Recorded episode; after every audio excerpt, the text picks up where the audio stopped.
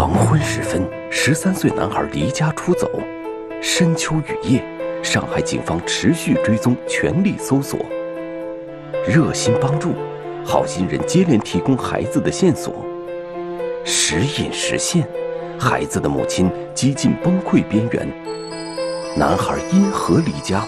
警方又能否将孩子找回？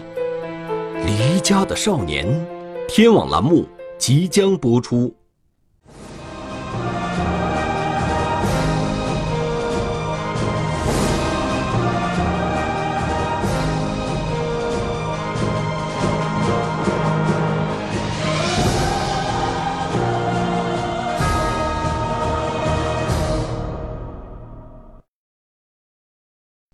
上海，全球著名的金融中心，世界上人口规模最大的城市之一。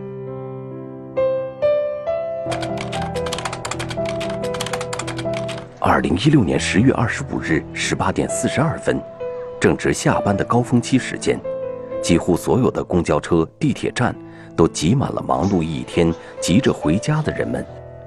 此时，上海市公安局静安分局天目西路派出所里。正在值班的民警突然接到报警电话，电话中一个女人的声音说：“自己的孩子不见了。”她到家最晚最晚四点三十五这样的，等到五点就觉得不对了，怎么还没来？电话打也打不通，关机。然后我和他爸就开始外面去找。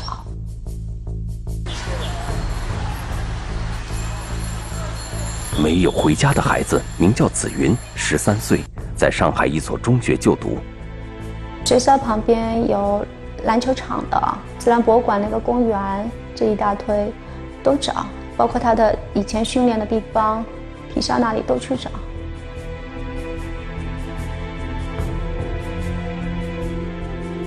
一直没有找到孩子，妈妈越来越担心孩子的状态。我这人一大一向算蛮敏感的。那时候是找不到了，一下就觉得这孩子是不是走了，然后会不会被别人拐了？随着时间的推移，妈妈的心情陷入了恐惧和绝望。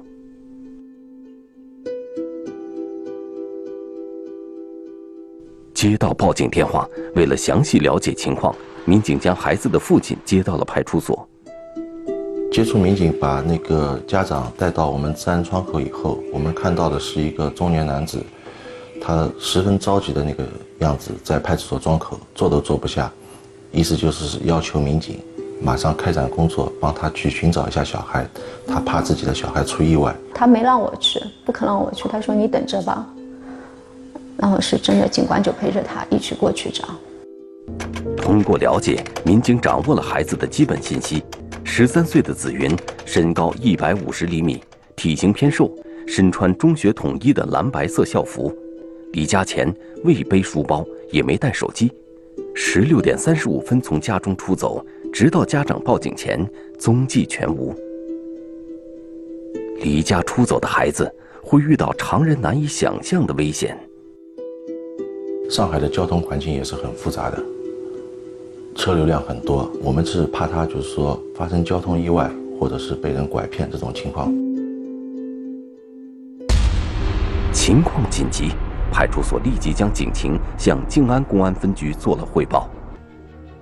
按照我们的公安的行政的要求，我们先要甄别是不是有其他疑似被侵害以及疑似被拐卖的情况，所以我们第一时间就投入了，呃。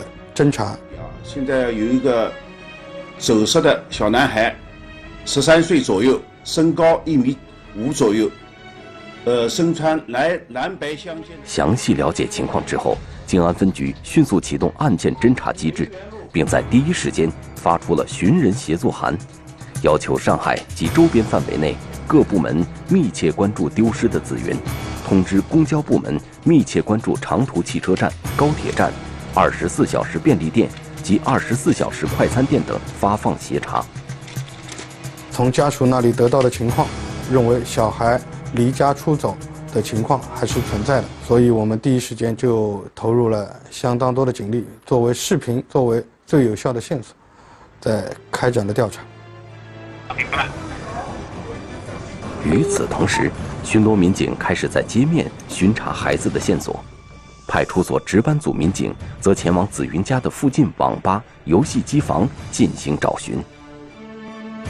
我们整个队、整个分局以及所有的我们辖区的派出所全部动员起来了，以协查的形式发往了每个派出所，发到了每个一线民警手上。办案民警第一时间将孩子的信息发布到了公安部门的寻人软件上，家长也把孩子的情况上传到网上。可是时间一分一秒的过去，警方和家人却没有找到一条孩子的线索。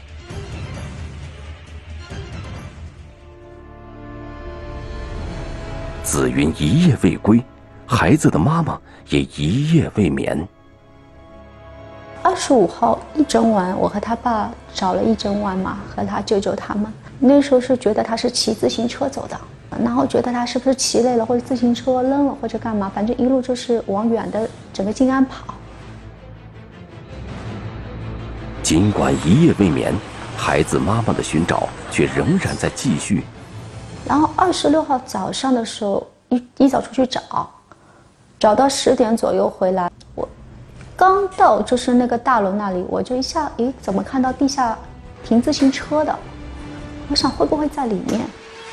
我就去逛一圈，下去走下去。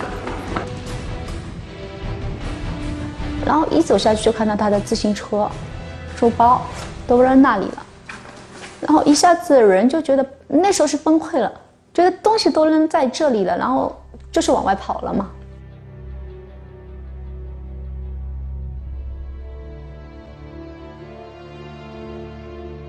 办案民警也得到了这个消息，民警立即调出地下室的监控视频，发现昨天下午紫云放学后回来到地下车库，纠结了一阵后，又选择了离开。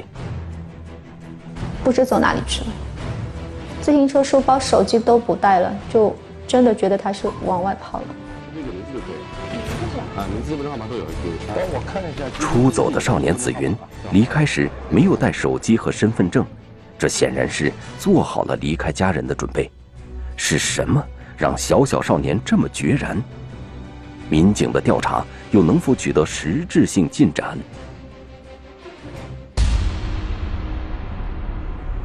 繁华都市，十三岁男孩离家出走，深秋冷雨，少年选择放弃回家。民警追踪，男孩身影终于浮现，继续追查，出走少年却再次失联。男孩因何出走？警方又能否让孩子安全回？离家的少年，天网栏目正在播出。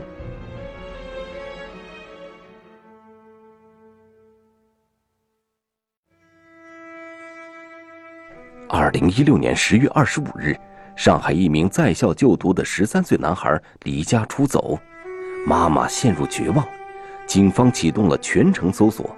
可是，经过一夜的寻找，孩子依然下落不明。出走的少年紫云，离家时没有带手机和身份证，这显然是做好了与家人分离的准备。小小少年。为什么会这么毅然决然？就在民警苦于没有线索的时候，孩子出走的第二天中午，走访公交系统的民警得到了一条好消息：孩子曾经出现在上海火车站的地铁口。晚上九点多了，发现了一条有指向性的线索。那九位小王，九位小人，后头刷卡了。是这个孩子从售票大厅，他进去出来，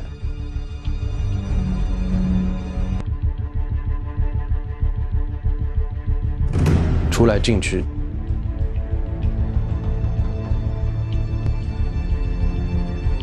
最终他是从售票大厅出来以后，到了我们的地铁站进去了。这条线索就是引起我们的关注了。那么现在能够看到他的踪迹的有效线索，只有一张唯一可能的交通卡。因为通过他们父母那边联系，他身上是有交通卡的，而且我们通过监控探头发现，他进地铁站的时候，应该是使用了公交卡刷的闸机进了地铁。只要锁定孩子手中的交通卡，那么当孩子再次刷卡时，警方就可以在第一时间迅速赶到刷卡所在地，最大程度的提高搜索的效率。然而，公交卡并没有实行实名制，又怎么确认孩子手中的卡片呢？这时，民警忽然想到卡片上的编号，如果能找到卡片的编号，是不是就能够找到孩子呢？民警的想法是，进入公交系统的后台数据库，调取紫云刷卡时间段内上海火车站地铁口所有同时刷卡的公交卡片编号，从中再确定出究竟哪一张在子云的手上。公交卡的卡号，它的难点最大就是在大量的数据当中。那么我们就是通过前五个、后五个跟它。相同差不多时间进闸机的这样一个时间点，来进行排摸比对，并且要跟它之前使用公交卡的一个轨迹相吻合的情况下，才能排出他这张卡。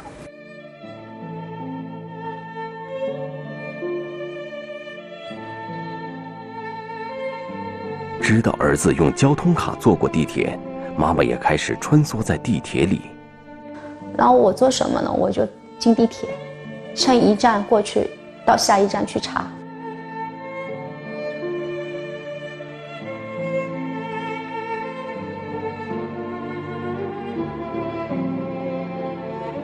紫云刷卡时正值下班的高峰期，地铁站闸机的刷卡量难以估算，要判定哪一张是紫云的卡绝非易事。上海火车站人流量这么大的地方，到终点站也是人流量。相当有规模的地方下车，虽然共同性是摆在这里，但是对于我们的工作来说，还是比较惊人的。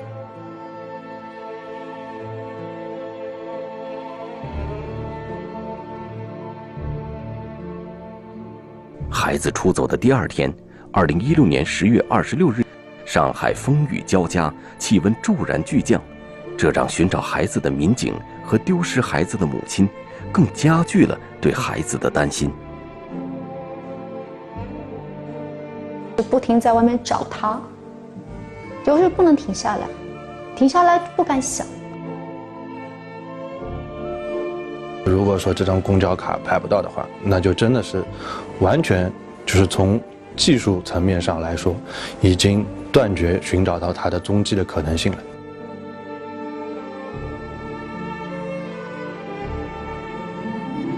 这时，民警终于找到公交卡的信息。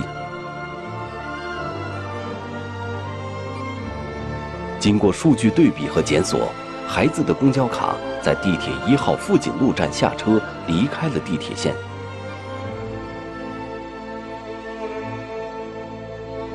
只要能用这张公交卡，用了第一次，肯定有第二次。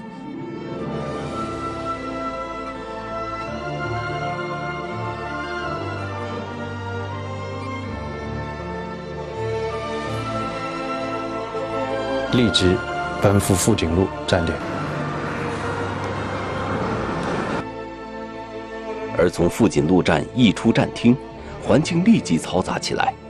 这里是连接市区和郊区的关节点。这边有一个公交枢纽，它里面起码有二十条线路的公交车。下了站以后，当时对我来说感觉脑袋一嗡，就是完全没有方向，不知道这个孩子到底会往哪里走。孩子为什么不再使用公交卡了？离家出走的夜晚，他究竟遇到了什么情况？而要想知道这张卡的最新信息，只有等到明天早晨，公交公司上班之后才能继续追查。当天晚上的时候，我们过去，因为很多沿街的商铺已经关门了，没有办法调阅社会监控。那么我们就是在一些二十四小时营业的场所，一些宾旅馆，挨个的排查。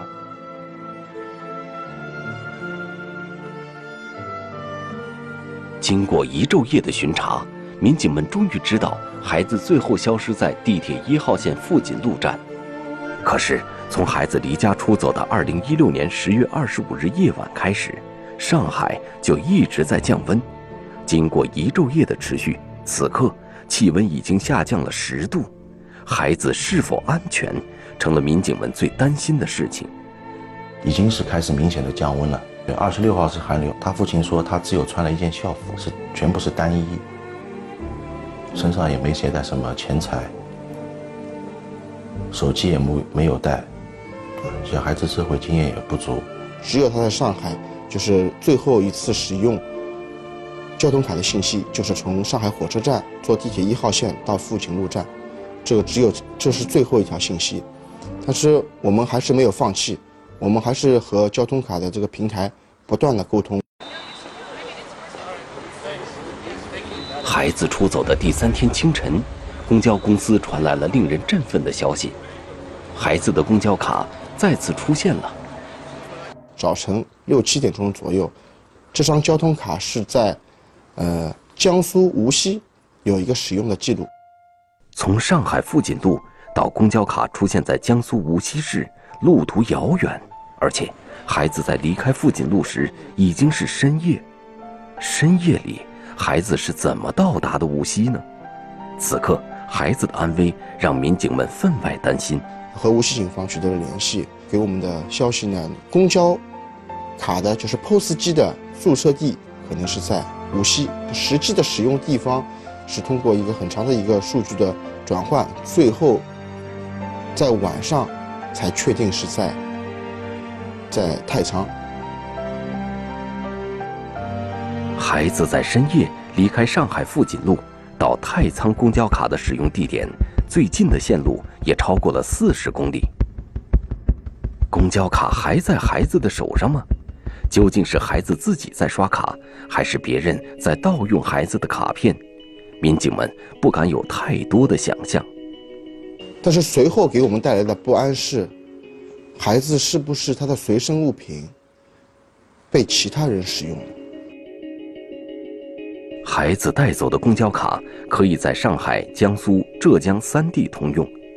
通过数据后台显示，这张公交卡在太仓一百二十九路公交线上先后被使用了两次，分别在早晨六点三十分和八点三十分。我们就立即组织人员赶赴太仓，同时。我们这一块及时的和太仓的公交部门取得联系。太仓公交站四通八达，人员复杂，如果孩子出现意外状况，后果难以想象。那么，民警们能否在太仓找到孩子？孩子又能否安全回家呢？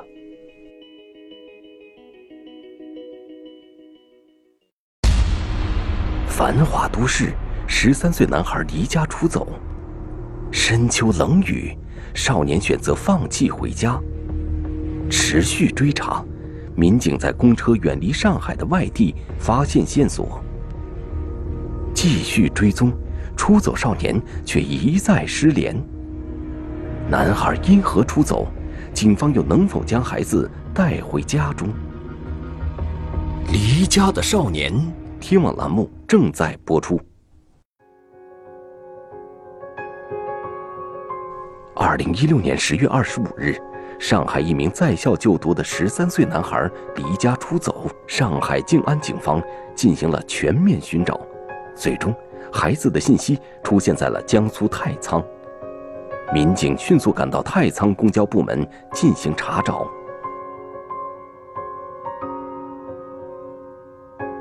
这时，子云妈妈寻找孩子的消息在互联网上引起了热心网友的持续关注。不断的有电话进来，有短信进来。民警在太仓搜索依然在继续。这时，一个意外干扰了民警。好不容易找到的公交车站监控视频硬盘，居然坏掉了。与此同时，网上汹涌而至的信息也干扰着寻找孩子的妈妈。母亲的表现就是她不愿意放弃任何一条线索，她在使劲的翻看手机的短信、微信的微信的消息。这时，又一个不利消息影响着寻找。民警虽然自己动手弄好了出问题的硬盘，但上百个小时的视频持续搜索，却仍旧找不到孩子的身影。时间每一秒都变得异常珍贵，然而孩子似乎消失在了无情的时间里。同样急切的，还有一直在苦苦寻找孩子的妈妈。虽然她已筋疲力尽，却仍在一遍遍的搜索着那些曾经找过和没有找过的地方。其实像无头苍蝇一样，就是去找，找了至少有盼头。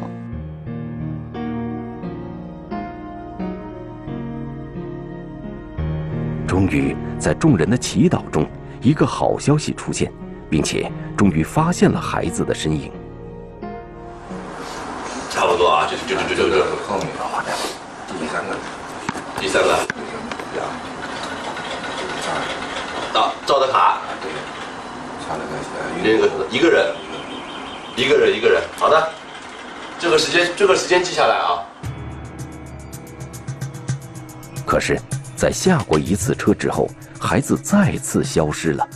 而当民警们在另一辆公交车上找到孩子时，他却换了装束。那鞋子和裤子没有换，他是在自己身上多加了一件雨披，所以第一遍看的时候没有看到他。我们当时就分析了，他第一次下车，然后购置了自己必须的生活用品。孩子不经意间购买的雨披，却恰好给警方的搜索带来了极为有利的条件。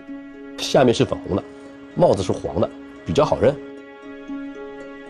指挥部立即将孩子的最新体貌特征推送到了网上。然而，遗憾的是，由于没有孩子的清晰正面照，依然没有收到有效的反馈信息。那么再说回来，就是他第二次刷卡上了同样的一个公交线路。在一个站点下了车，啊，起来下来，下来了啊！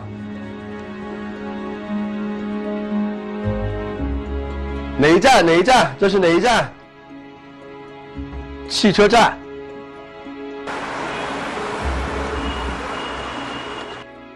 警方立即赶到了孩子的下车点太仓汽车站，追踪孩子的行踪。孩子来到汽车站，又要去哪里？回上海？还是继续出走到其他城市。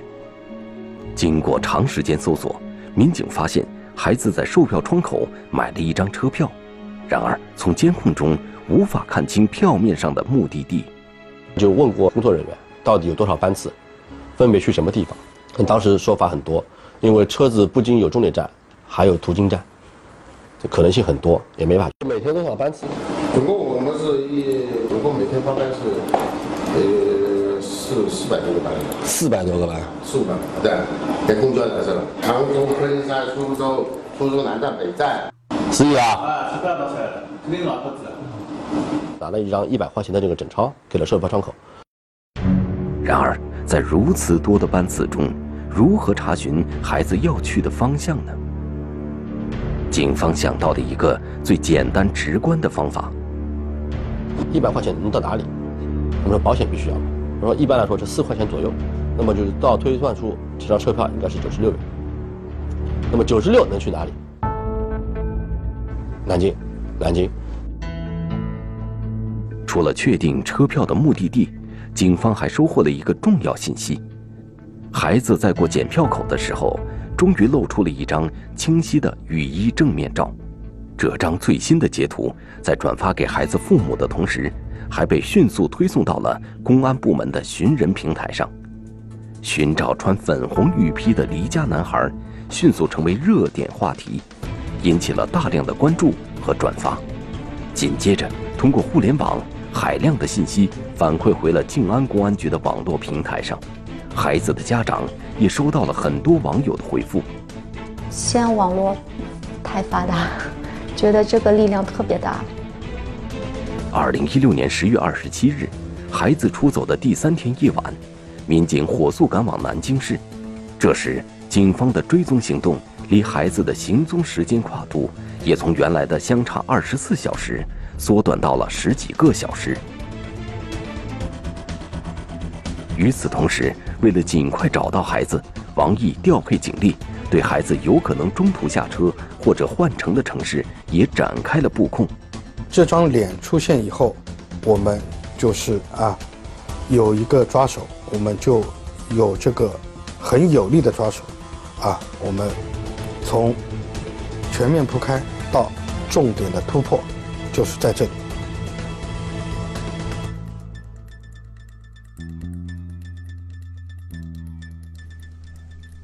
就在民警连夜赶往南京的途中，却接到了上海指挥部打来的电话。电话告诉了民警们一个令人震惊的消息：繁华都市，十三岁男孩离家出走。深秋冷雨，少年选择放弃回家。追查途中，民警接到新的消息：转战杭州西子湖边上演温情一幕。男孩因何出走？民警能否让孩子安全回家？离家的少年，天网栏目正在播出。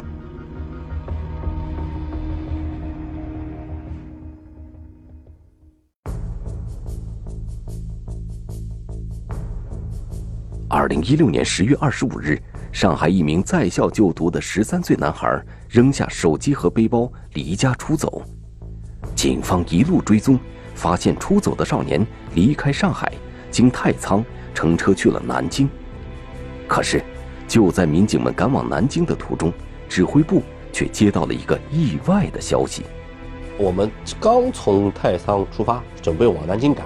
那么这时候呢，指挥部呢来电话，让我们南京不用去了，直接去杭州。原来，就在前方民警追查孩子行踪的时候，指挥部接到了孩子父亲的电话。电话中说，一位在杭州游玩的上海市民在杭州看到了孩子，并告知了孩子在西湖周边的消息。为了确认孩子的身份，民警立即向线索提供人了解更多的线索。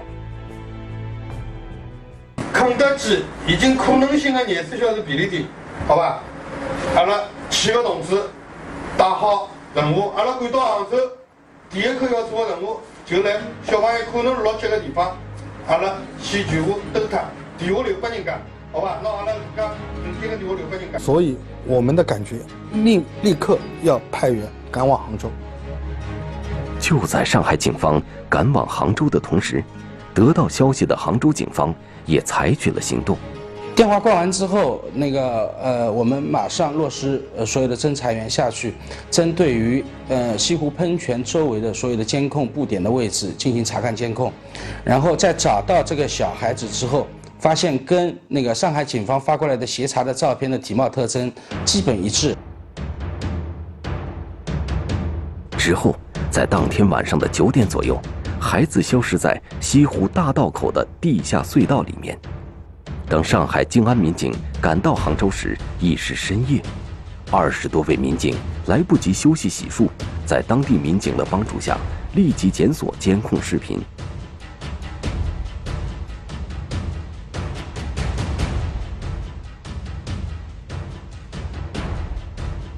二零一六年十月二十八日凌晨三点，民警们总算将走失的孩子锁定在湖滨区。西湖音乐喷泉这儿。音乐啊，对。那个，我们现在先到那边先去看一下具体的的那个地形，你们先熟悉一下。好，我们就都都都说不说了。再寻找一下。我们我们抓紧先到现场去看吧，好吧？嗯。那电筒。好。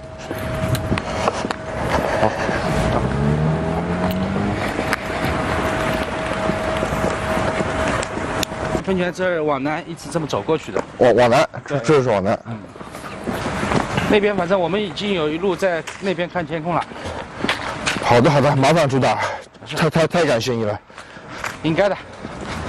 这么冷的天，孩子应该已经到极限了。我们大人也三天三夜，孩子也是这样。深秋的雨后，杭州的夜晚冷风萧萧。身着单衣的紫云会在哪里呢？西湖边上，应该叫寒风刺骨，十度左右的湖边的温度，但是大家没放弃，每一个角落，每一个可能性的地方，我们都在看，都在找。凌晨时候，消失在西湖大道地下隧道监控视频中的紫云，终于有了消息。早上七点七点五十左右，八点不到，那时候集队接到了电话，当时就呃就说等于说是那个我们浙江博物馆，也就是在西湖边，呃有一个广场舞的大妈啊看到了有一个类似的小孩。清晨，广场上跳舞的大妈们发现了一个身披粉红雨衣的男孩，很快。男孩就引起了一位阿姨的关注。大家听到这个消息的时候，都非真真的整整个一个人等于说是非常的兴奋，非常兴奋。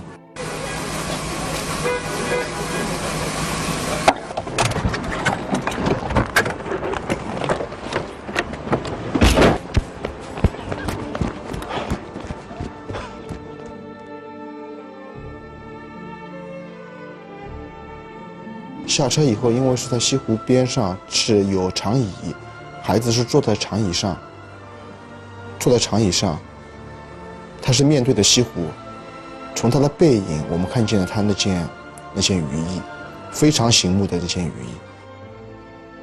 二十八日八时，在车棚过了一晚的紫云，终于被人们找到。我赶紧第一时间给他的给他的父亲通了电话。我和他父亲确认了孩子，孩子已经找到了。跟跟妈妈讲一句，妈妈呀，妈妈呀！离家三天，辗转千里，十三岁男生经历了什么？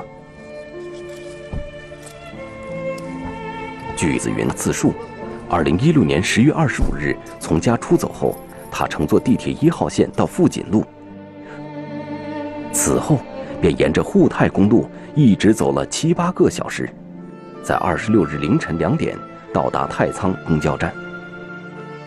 二十六日中午，他乘坐大巴到达南京小红山客运站，在南京市区逗留了一下午。二十七日一早，他再次坐上大巴，从南京前往杭州，傍晚抵达西湖。三天里，他睡过宾馆沙发，也在车棚下休息过，随身带着小饼干充饥。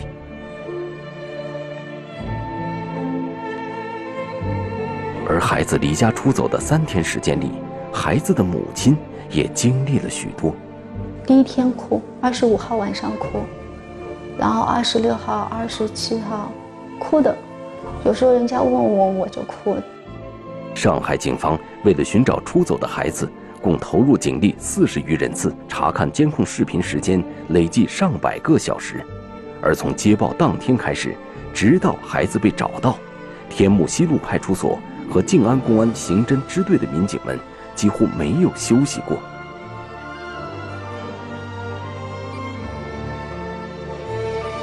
孩子回家了，可孩子的心也回家了吗？紫云。为什么与父母不告而别，走得那么决绝？究竟发生了什么？就是因为他作业没做嘛，然后去学校里面跟老师进行约谈。他们是一起出的校门，他妈妈开车的，他儿子是骑自行车的。我出门说了他一句，我说你怎么又这样了？烦死了。可能他觉得我回来会怪他。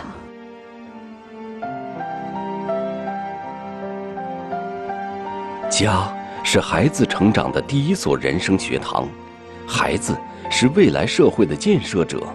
离家出走，对孩子来说意味着无法预知的危险；对家庭和社会来说，意味着难以抚平的伤痛和伤害。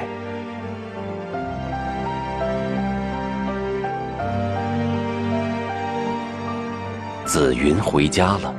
曾经热心帮助寻找紫云的人们，也在思考着一个新问题，那就是如何让下一个紫云不出走？如何保证学校和家庭教育的效果，焕发出更多的社会正能量？